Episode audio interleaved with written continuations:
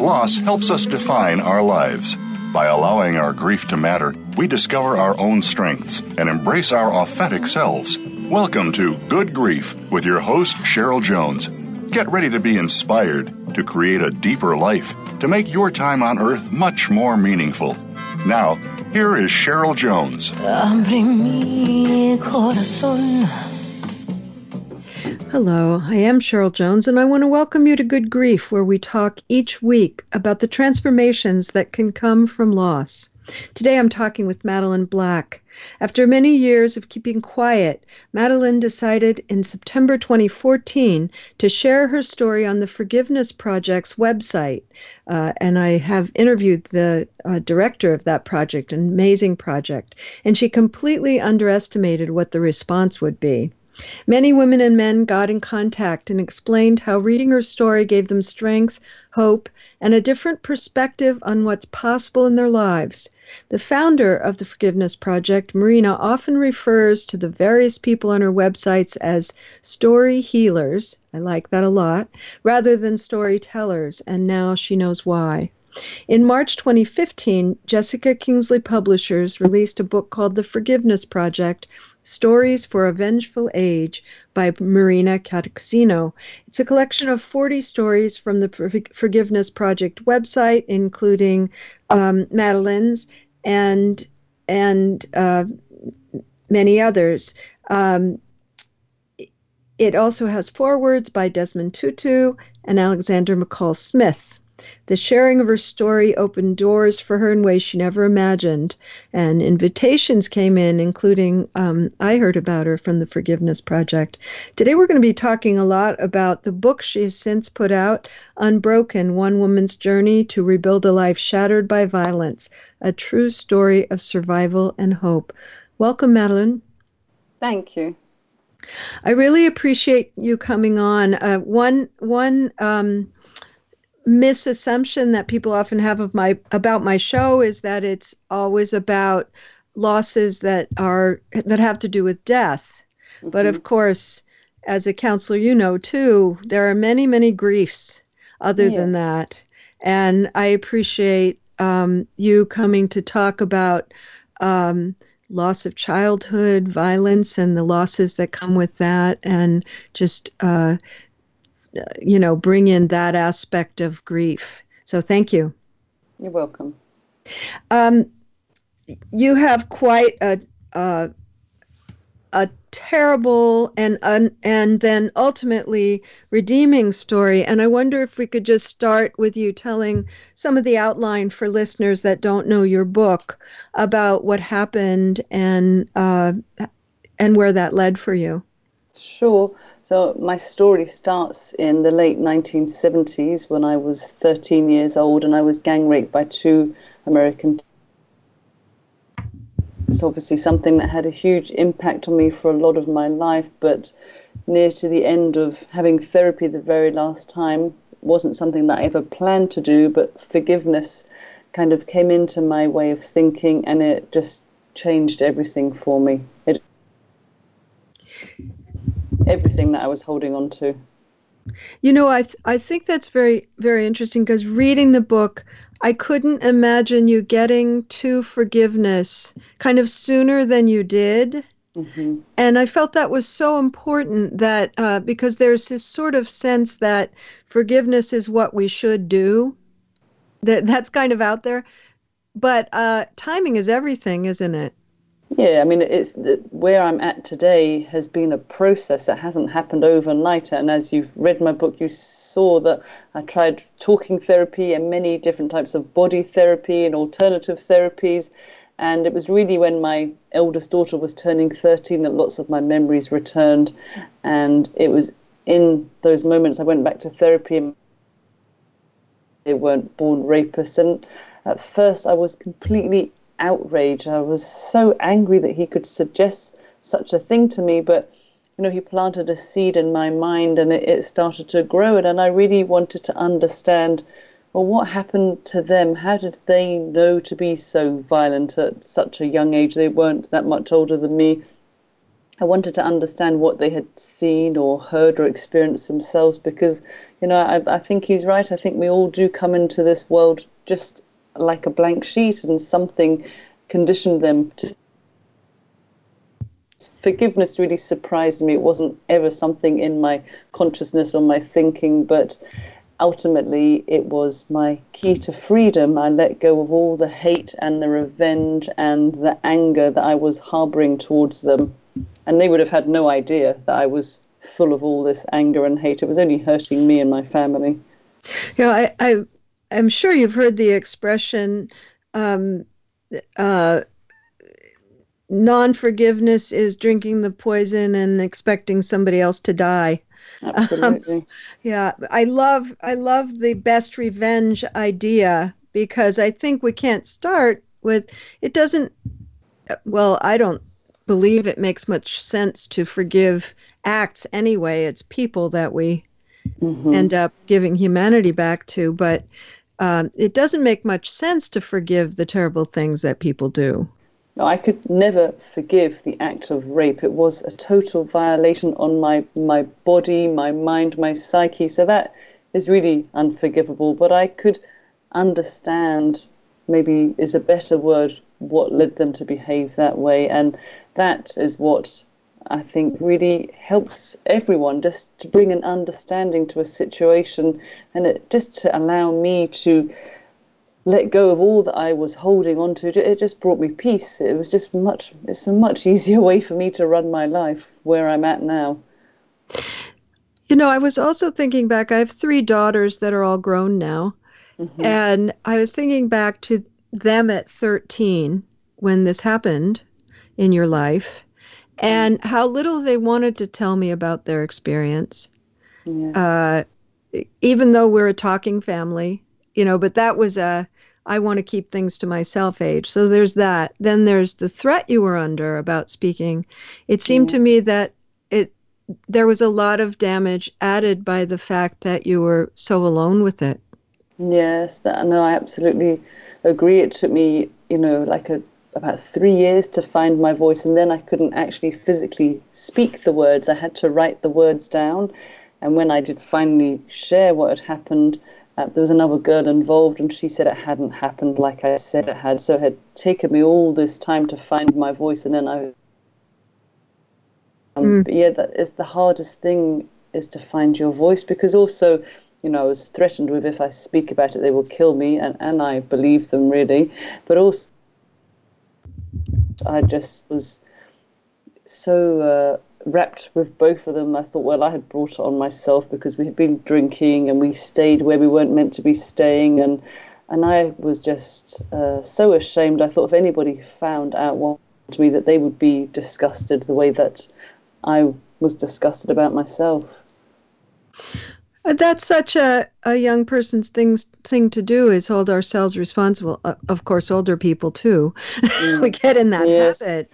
But yeah. I, I really felt uh, an, the impact of of how isolated that left you and mm-hmm. and the part of you that I guess I would say sort of gave up.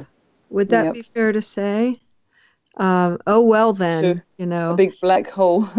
yeah, and and then the way that it seemed as if that added more onto the pile. Mm-hmm. Can you talk well, a little bit about that that process of you know the the pile building because you didn't find a way to talk? You couldn't find a way to talk about it a safe way. It's a very strange thing because it, it took me a long, long time to remember all the details, but all I knew was after it, it, had happened to me that nothing ever felt right, and I just felt very black, and I just really wanted to not be here. So I really um, decided to try to end my life. Obviously, I didn't succeed, but I spent about eight weeks in a children's psychiatric ward after trying to kill myself. I took an overdose, and yeah, things they they never really got to the bottom of what was happening with me. They just nobody ever asked me the right questions, and so after leaving there, I didn't really feel an awful anything I could just to numb out really. It, it's interesting because there's there's that period of time like 13 to maybe 18 19 mm-hmm. um, you know, there's a lot of natural rebellion. It's it's kind of hard to tell what's going on, whether something happened or whether, mm-hmm. you know. Yes, and and that's what they put it down to. That I was just a, you know, an adolescent teenager that was flooded with hormones. But to me, I think, you know, I went from someone that was kind of quite normal to someone who couldn't speak or eat. I developed yes now I look back, I think it must have been obvious something had happened to me, but nobody ever got to the bottom of it.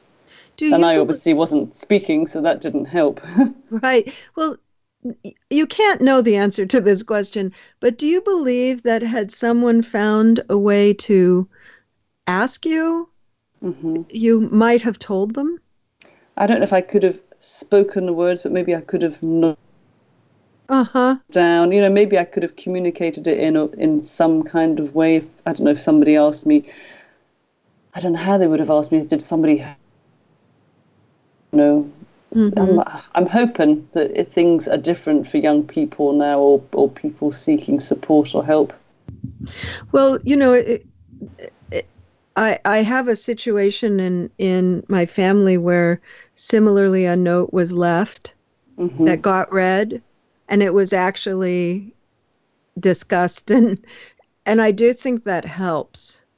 Yeah. Um, you know, the the person I'm thinking about that this happened to uh, doesn't seem to have huge residual, mm-hmm. as it were. Um, yeah. Of course, at this point, I wouldn't say you either, but there were years in there where it certainly seemed to affect how life went for you very yeah. much. Yeah, I, I don't think I could have found the words then. Mm-hmm. Had support straight away, or not how it happened. right. So it seemed to me that so I don't you didn't point this out, but it seemed to me that meeting your husband, mm-hmm. feeling love, real, real love from someone, made it possible to start repairing. Absolutely. Would that be fair to stay, say? So maybe Absolutely. you can talk about meeting him and what that was like and how sure. it kind of contradicted what came yeah. before in a way. I mean, I really felt at the time he was like an angel sent to save me. Mm. That when I first met him, I couldn't believe that he wanted to be with me. I used to drive the poor man mad and say, But why do you want to be with me? Why do you love me? Why are you with me? And he would just say, Just because I do, just because I love you. So after a while, I got to see that I was lovable. And by him loving me, I was able to extend my love back because I had really numbed out and, you know, I had put a barrier between me and other people just to protect myself, you know, a defense mechanism. And love really was the way you know, love will always win over hate. Absolutely. Mm. And that's such an unanswerable question. I mean, I'm sure you're aware of that now. Uh, you can say a lot of things about a person, but it doesn't really explain love. Mm-hmm. That kind of love that's just sort of, you're just my person. yeah. Yes, that's it. Simple as that. yeah. And so after a while, I had to stop asking him the question and just accept it. it may not make sense, but it's true. Yeah. yeah. We're going to take a break now, listeners, and you can find my website and my social media at the Good Grief page at Voice America to for Facebook, Twitter, LinkedIn, etc. And you can find Madeleine at Madeleine, that's M A D E L E I N E, black.co.uk. Be back soon.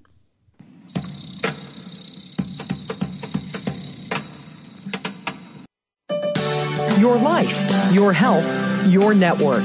You're listening to Voice America Health and Wellness. Relationship issues, anxious, parenting challenges? No more. Learn how to live your best life. Tune into Straight Talk with top psychotherapist, relationship, and anxiety expert Sandra Reisch. In this program, you'll learn how to transform your challenges into effective solutions, whether it's relationships, parenting, anxiety issues, or other life traps that you struggle with. Sandra will show you how to change them and how to live the life of your dreams. Listen every Thursday afternoon at 6 p.m. Eastern Time and 3 p.m. Pacific Time on the Voice America Health and Wellness channel.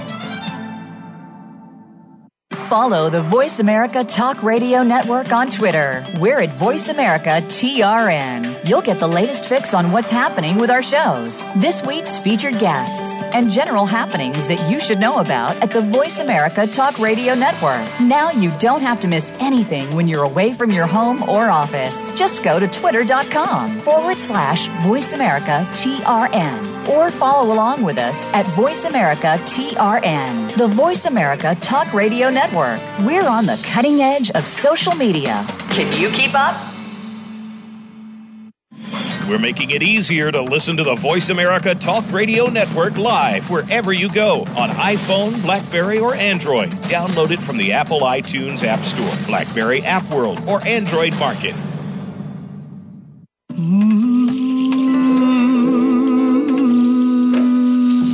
Listening to Good Grief with Cheryl Jones.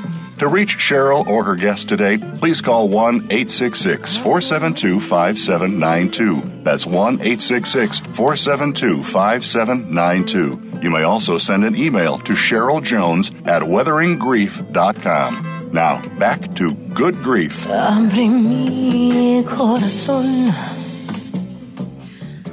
Welcome back. This is your host, Cheryl Jones, and I've been talking with Madeleine Black about her book, Unbroken, uh, about her rape at 13 and her her um, transformation over her life uh, to forgive and to uh, face up to that situation. And I wanted to start this segment, Madeleine, talking about facing up to it because mm-hmm. I, I I've certainly worked with many people who are not sure the value of actually, you know, remembering all the details, um, mm-hmm. kind of uh, reliving in a sense is how people look at it at first. And I noticed in your book how important that was for you.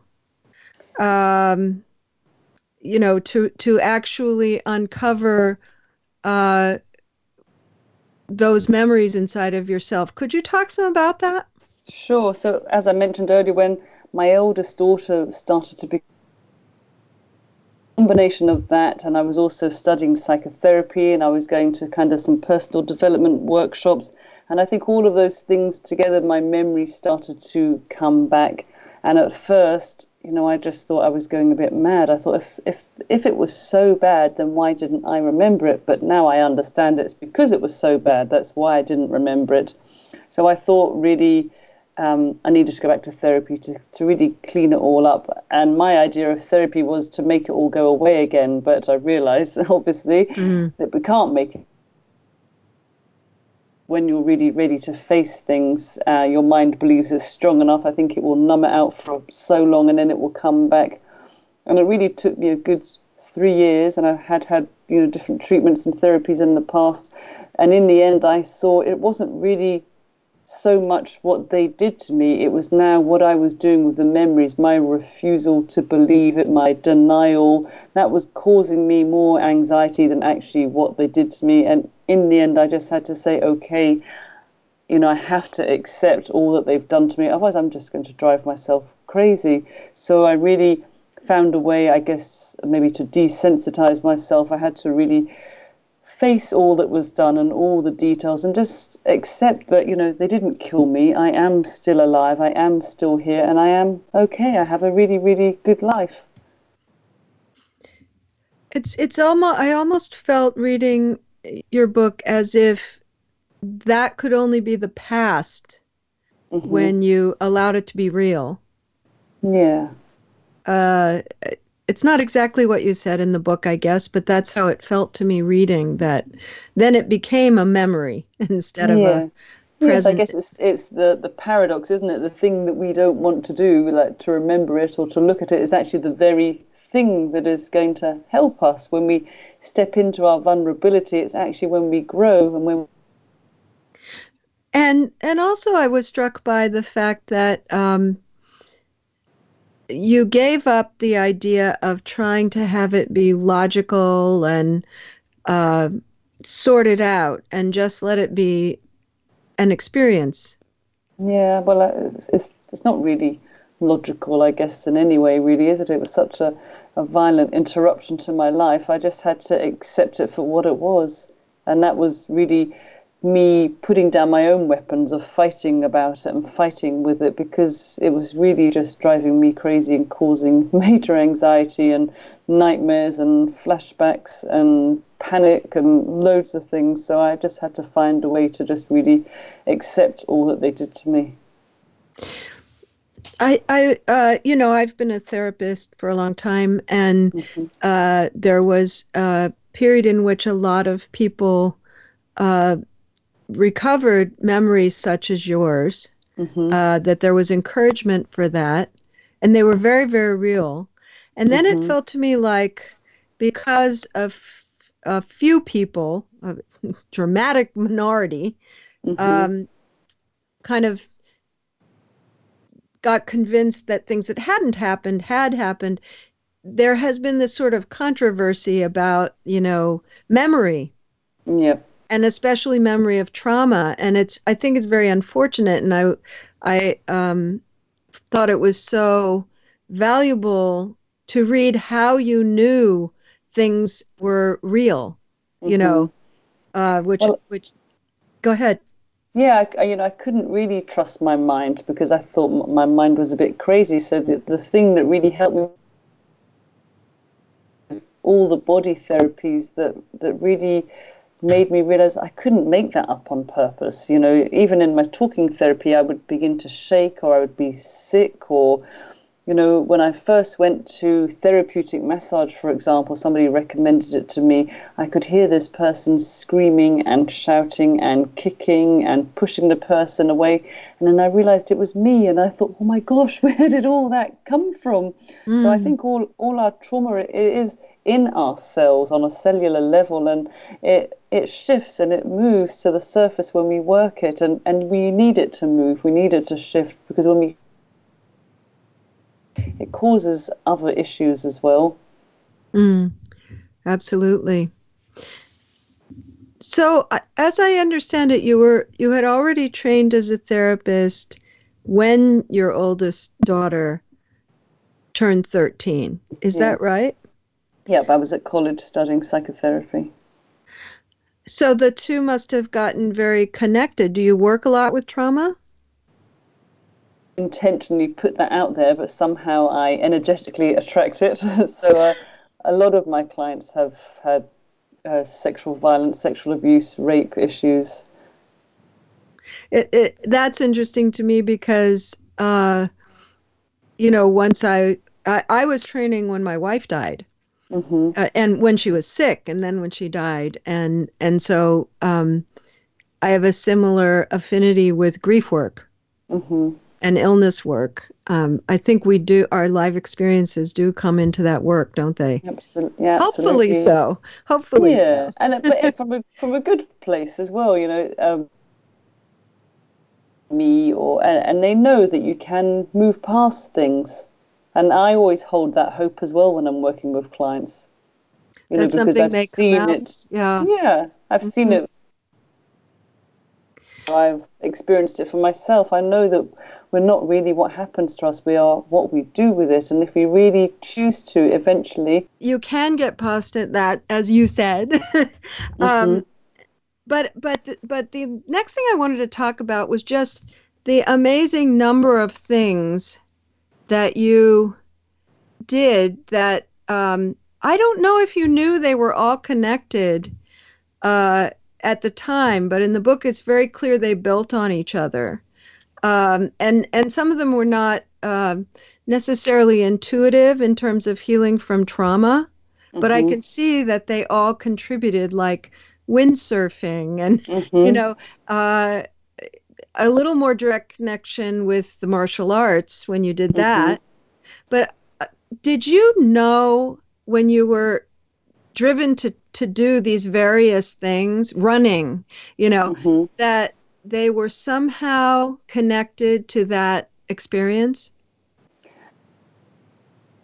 I was aware at the time, but the windsurfing and the karate, that was when I got to the point in my life where I realized that I still carried a lot of fear. It was when I was going through the therapy. And, you know, it took me a long time to have my children. And I just thought, well, what kind of mum will I be if I have all this fear and I put all my fear onto my kids? So I had to find a way to face all my fears. So at that point, I was very intentional. I did go out of my way to do the things that scared me or put me in situations that I would have avoided, which was mainly being out of control and being around men. So when I first went windsurfing, I was terrified. I hated being out of control and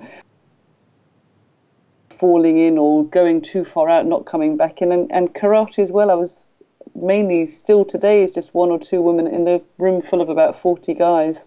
Um, but now, you know, that doesn't scare me at all. I guess it was a bit like exposure therapy. but you kind of made that decision on your own in a sense, didn't you? I did. I just got to a place where I just got tired of being scared. I didn't want my life to. You know, fear had been my friend for too long, and I just, I just wanted to break up. I didn't want to be afraid anymore. uh huh. Well,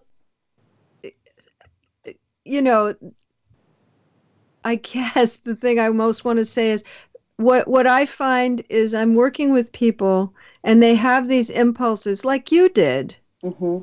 but they don't have enough belief in their own intuition to kind of follow them. Mm-hmm.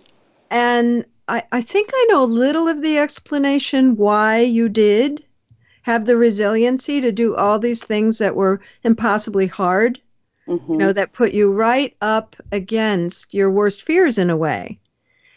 Uh, mm. what, what, what do you think was, helped you? Well, I was very determined. I just refused to be identified by what had happened to me, and that has always driven me, I think, in the background. But I think I am very lucky to the, the family that I was born witnessed both of my parents go through major traumas and they both have come out amazingly well my mum had her neck broken in a routine kind of operation in a hospital and was a couple of years bedridden, but she fought back to health. And my dad was a Holocaust survivor who'd lost both his parents, brothers, and sisters. And he refused to be identified by what had happened to him. And he went on to meet my mum and had five of us. And he had so much by what he said, it was how he lived his life that there I saw we can really get past having your whole family murdered and going through a Holocaust and, and come out okay. And and if if that's doable, I I feel that's got to be a big impact impact that you have on people yeah. when you share your book and and speak and such that there's no way to to say that you're sort of saying this can can happen but you don't know mm-hmm. because you do know I do know. if you can come back from what happened to you, yeah. Uh, there's kind of no room to say it can't be done. Yeah. When I would look at my dad and I think that surely I can get past one night. That was how I used to look at it. Mm. I think there's a there's a big lesson in that for you know I used to I had children that were still pretty young when my wife was sick and dying and mm-hmm. uh, if I had thought this will ruin them forever I don't know how I would have lived through that time mm-hmm. and so I I always have had the mind to what are they going to make of this mm-hmm. and and trying to uh, feed them a way to make something out of it um, but you know that's me as an adult kind of looking out for them. I couldn't have done that at 13 have that sense of you know but you you were seeing it around you. Yeah uh, when it took me i didn't have this attitude when i was 13 it took me a long time. And when i met stephen my husband and we've been married for a few years. And you know when i first met have children, and he was fine. I just said, in my mind, it was going to be too much like being raped again, and I just couldn't face that. The, the idea of intimate examinations and men whilst I was giving birth, all of it just freaked me out. And then he'd ask me again and again, and eventually I just thought, well, if I never have kids, then they're going to take away a huge chunk of my life. And I didn't want them to have that power. And that was when I really came up with my plan that I call my best revenge. And I just thought, I am going to live my life as good as I can. And I just refused to be identified. But that took me really till I was about 25, I would say, to like that when I started to fight back and claim myself again. And it's interesting, isn't it, that that original impulse is an angry one. Like mm-hmm. they can't have this. Yep. Right? I, I'm not going to let them have my life. Uh-huh. And then that eventually led you to uh, forgiveness. It did. Which, which is a very different quality from that anger, isn't it? Absolutely. It's much more peaceful now. And of reactions to the forgiveness element from different people. And I'm not saying that you need to forgive and heal your life. You can clearly move on without forgiveness, but this was my personal choice, and this is what really helped me. And it's it is like I said before about understanding that we are all human, and we all come in the same way. Where I work now, my manager used to be a midwife, and she once said to me that she has delivered thousands of babies and she has never once met an evil baby. And that mm. has always, always stayed with me. You know, how we end up getting voices in life, you know, it's what shapes us. Yes. Mm. How old are your children now, Madeleine?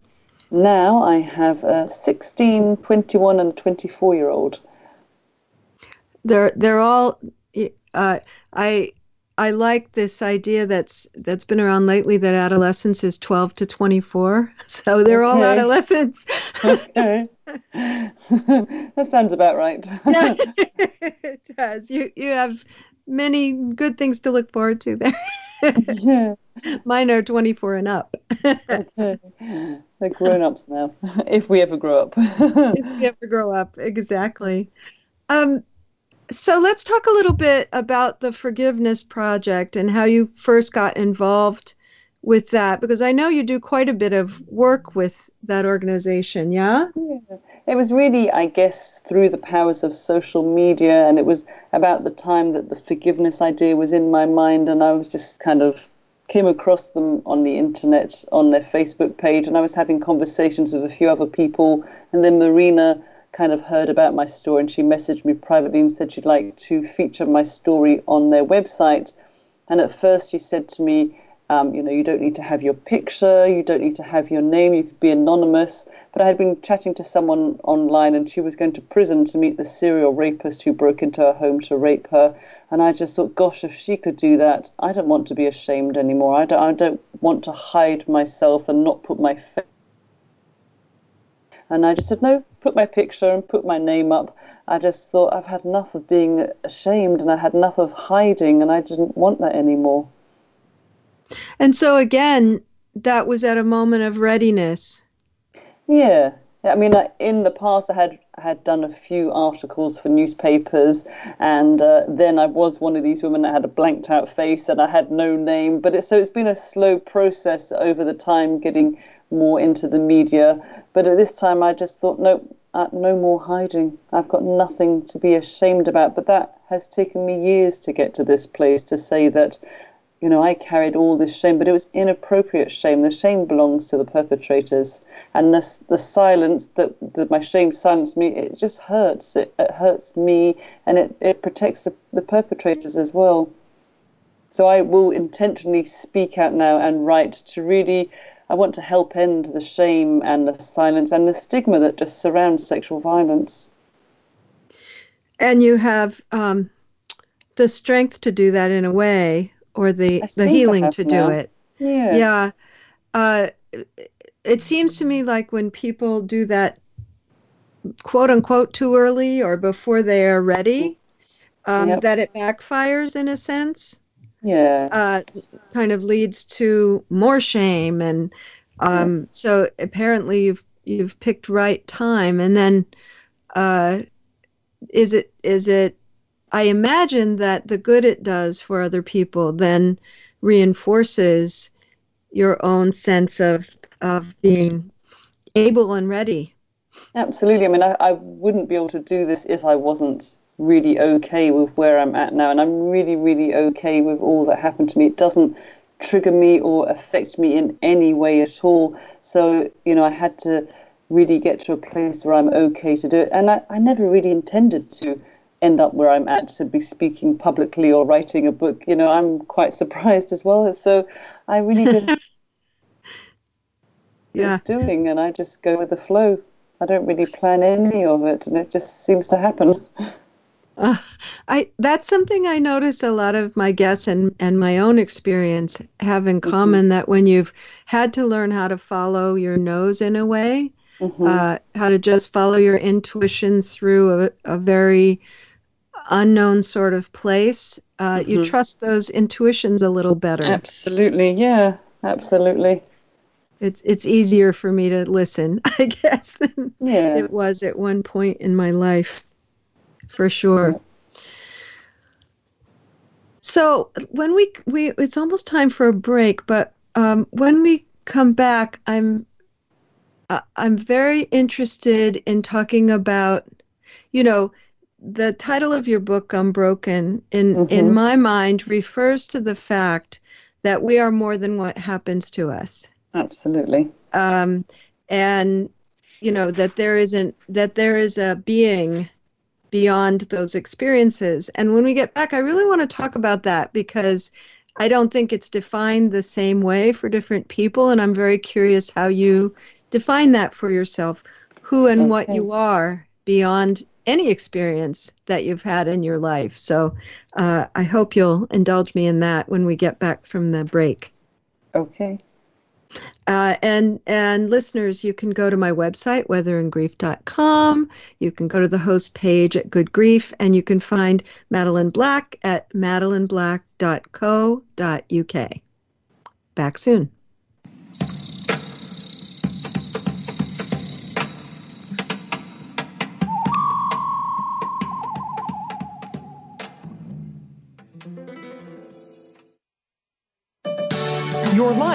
Your health, your network. You're listening to Voice America Health and Wellness. Explore the power of natural healing with Howard Strauss. Join us each week for an informative program that'll help you learn effective healing methods using natural remedies. Howard's guests include top researchers, authors, and experts who will share their views on a variety of natural products and healing methods that really work. Tune in to The Power of Natural Healing with Howard Strauss Mondays at 11 a.m. Pacific Time, 2 p.m. Eastern Time on the Voice America Health and Wellness Channel. We're making it easier to listen to the Voice America Talk Radio Network wherever you go. In addition to listening live, you can check out information about your favorite talk show hosts, discover new talk show personalities, add shows to your list of favorites, and listen to all our show archives on demand. All from your iPhone, Blackberry, or Android. Download it from the Apple App Store, Blackberry App World, or Android Market, and get ready to tune in. The Voice America mobile app, powered by Aircast. Real life solutions. Voice America Health and Wellness.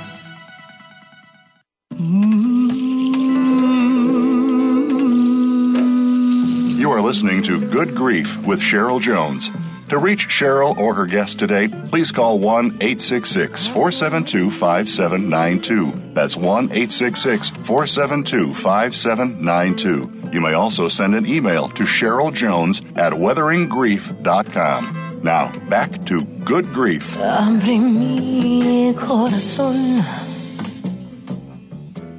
Welcome back to Good Grief.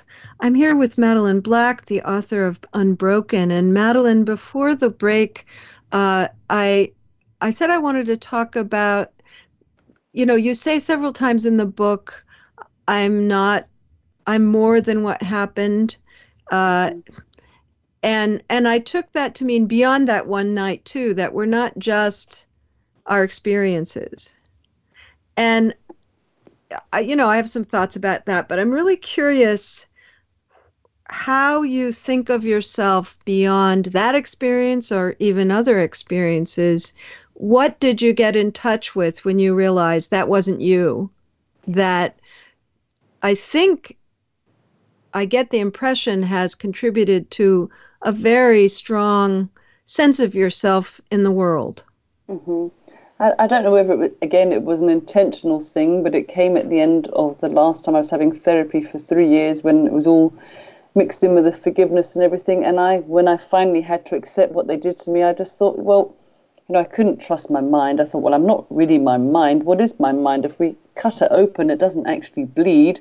Then I thought, I'm not, I'm not my body. I'm not the things that they did to me. I'm, I'm just more than that. And it wasn't even. It's just, just a knowing that came into me that we are not the things that happen to us. Okay, the events shape our life, but we're more than all of those events, and yet paradoxically, we are all those events as well. So I don't know, it just seemed to make sense that I'm I'm not what they did to me. I'm much more than that. And all of us are much more than our events. And it's the working it and the cleaning it up that allowed me to get to that place where I could see that. And then to you know, you you talk a lot about just wanting to live, mm-hmm. have, having a strong desire for the feeling of aliveness, not mm-hmm. just kind of. I'm I'm paraphrasing, but not just kind of the experience of of the heart beating. yeah, you know? yeah. Well, for for a long time, I just was on autopilot. Okay, I I'd had my, I met my husband and I had my kids, but I wasn't really living mm. safe and controlled. And I had to learn to let go of all of that. And that's really when I felt more alive. Control, it's really helping us, but it doesn't really. so now life is a bit more spontaneous and freer. And yeah, I feel more alive than I ever did before. Well, there's something in the mind that knows that we can't, that we don't have control, don't you think? Absolutely. Once never some... really in control. you have some influence. That's about the size of it, isn't yeah. it? you yeah. talked about. Uh, I don't know if it was in the book actually, or whether I saw it on on. Um, you know, I watched a few interviews you gave and mm-hmm. such, but it sounds as if you talked honestly with your daughters about what happened. I don't know how or to what degree, but well, it mainly uh, came very... from my yeah, it mainly came from my place of fear to start with because I was always paranoid the same thing would happen to them. And I wanted them to know that what, whatever happened, if they were out one night, if they were drunk or they'd been doing drugs or they were scared, whatever, that just to phone us and we would come and get them. We would never tell them off. I just wanted them to be safe. So in that conversation, I did tell them what happened to me but they still didn't listen. As you know, teenagers they have to try and find out for themselves. Luckily, no harm has ever come to them, but yeah, they still went out and got drunk and did the things I did rather they hadn't done. But actually, I'm pleased that they got drunk and were safe and, and nothing happened to them. Uh, for them to realize how out of control that they were, and they, you know, they saw saw that something could have happened. They didn't have their they they realized that they actually were at some risk. Yeah. Even yeah. though they learned on their own, ooh, that was kind of risky. Yeah. Maybe I'll modify yeah. next time. But huh? I think that's the way we have to learn, unfortunately. You know, we can't be told, we have to experience it. Unfortunately for me, I had a very, very big lesson in my learning the first time I went out and got drunk. But and it wasn't because I was drunk, but it just made me a lot more vulnerable that night. Well, I, I mean, it resonates with something that I that I um, have always felt um, with with my kids that if I added my own experience to it, they might mm-hmm. not do it, but they wouldn't be able to completely discount it. Mm-hmm. Like, I think you should do this, you know, yeah. as just a sort of parental uh, admonition or judgment, but more as an outgrowth of my experiences. Mm. That that seems to have, of course, they they haven't always done what I believe either, or believe is best for them either. But mm-hmm. I do think that helps when things go wrong, less wrong, uh, but wrong, for them to feel sort of trusting that they won't be judged. Yeah, I've always tried to let them know what I'll never judge them. Whatever happens, I'm always here for them, and, and they know that. So that's that's really all you can do. I mean, I think everybody is a parent. I mean, there's no handbook. We just do the best that we can do. I just wanted to get a plug in there for for honest conversations with kids. yeah, absolutely. um, you know, of course, my kids were 14 and two and a half mm-hmm. when my wife died. And mm. so that's when I think about honest conversations, you know, I think about that too. Um, absolutely. Letting them in on the fact that that was going to happen and what it meant you know, stethoscopes on the heart and all that. So yeah. uh, I generalize that that principle. I know, and I think people try to protect children. You know, they wouldn't be able to understand it or take in. But I think we discredit them. I think they they know they know when things are up, or you know they. I think there's no point changing the the language. I just say it as it is and just be honest with them. Mm-hmm. I completely agree with you. Maybe it's a maybe it's therapists discover that with their kids. Maybe it works out better when you, when we just yeah. when we just say. But then you have to be prepared to say. Uh, you said that your kids um, kind of pushed your work, and I would say the same about myself. That mm-hmm. I wanted to be as worked out as I could be, yeah. so that I could re- relate to them and not avoid stuff. Yeah, you know. Uh, it just took me so long to finally become a mum, and I just thought, if I still have all this fear, I'm going to project it onto my kids. What would be the point? Mm. Fears and my paranoias.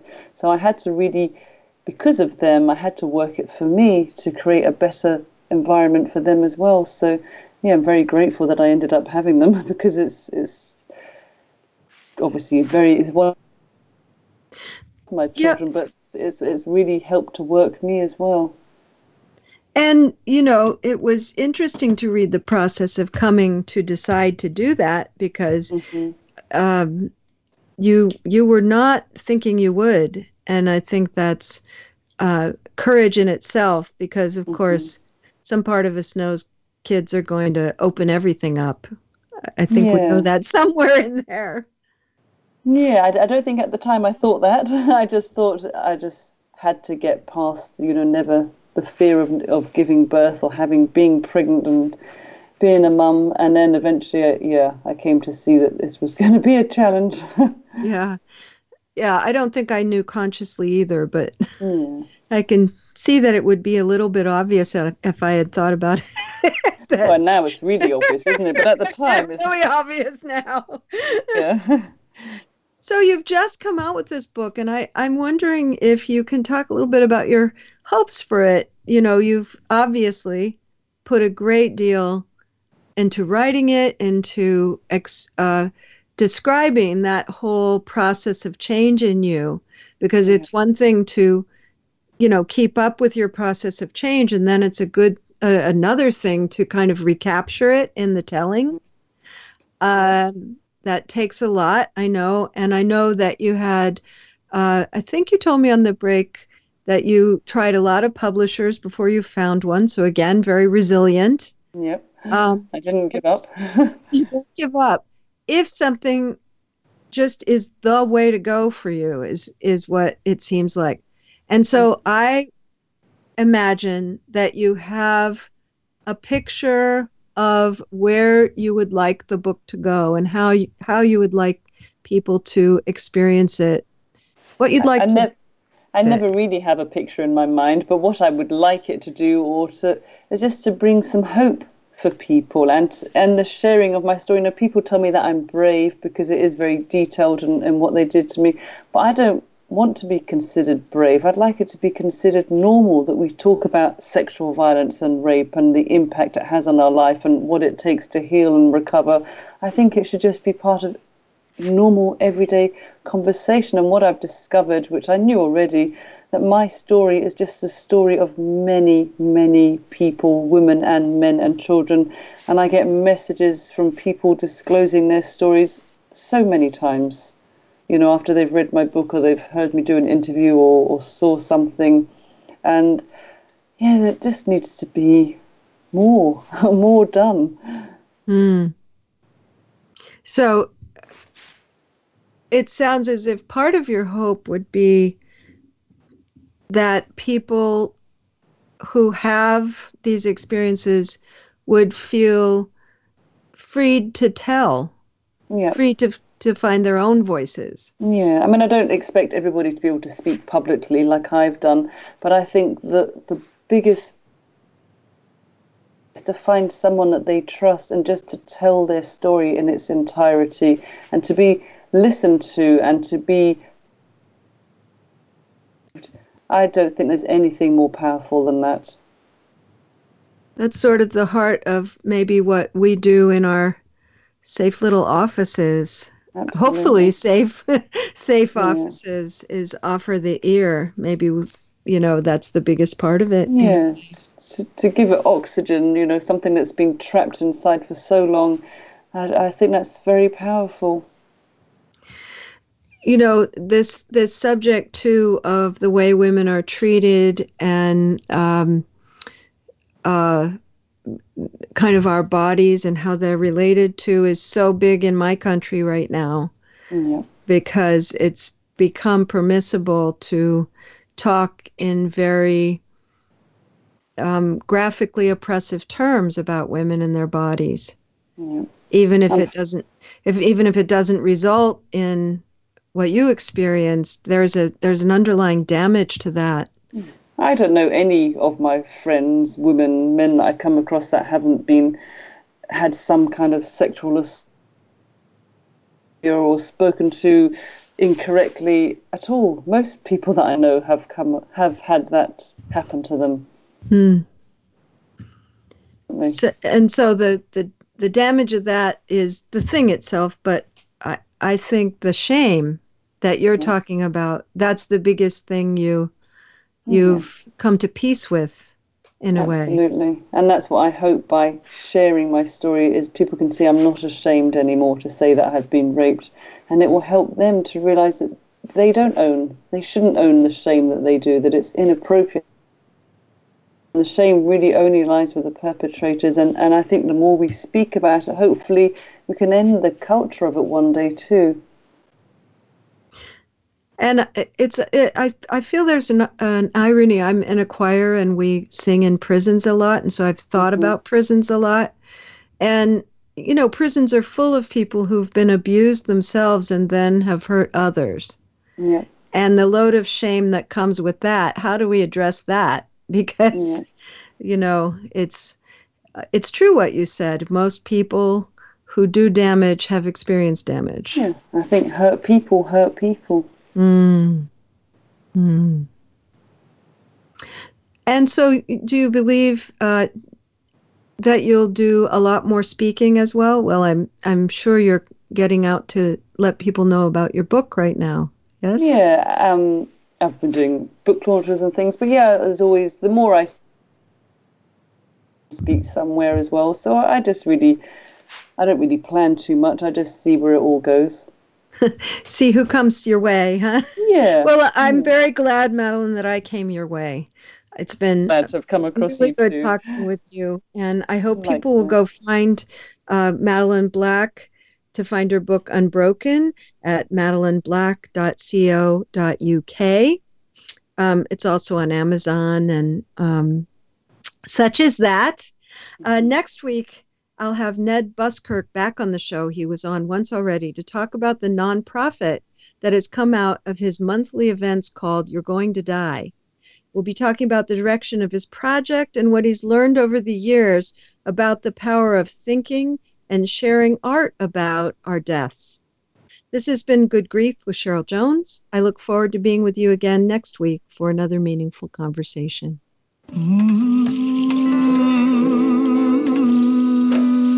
Thank you so much for joining us for Good Grief. Please come back next Wednesday at 5 p.m. Eastern Time, 2 p.m. Pacific Time for another edition featuring your host, Cheryl Jones, on the Voice America Health and Wellness Channel. Have a meaningful week.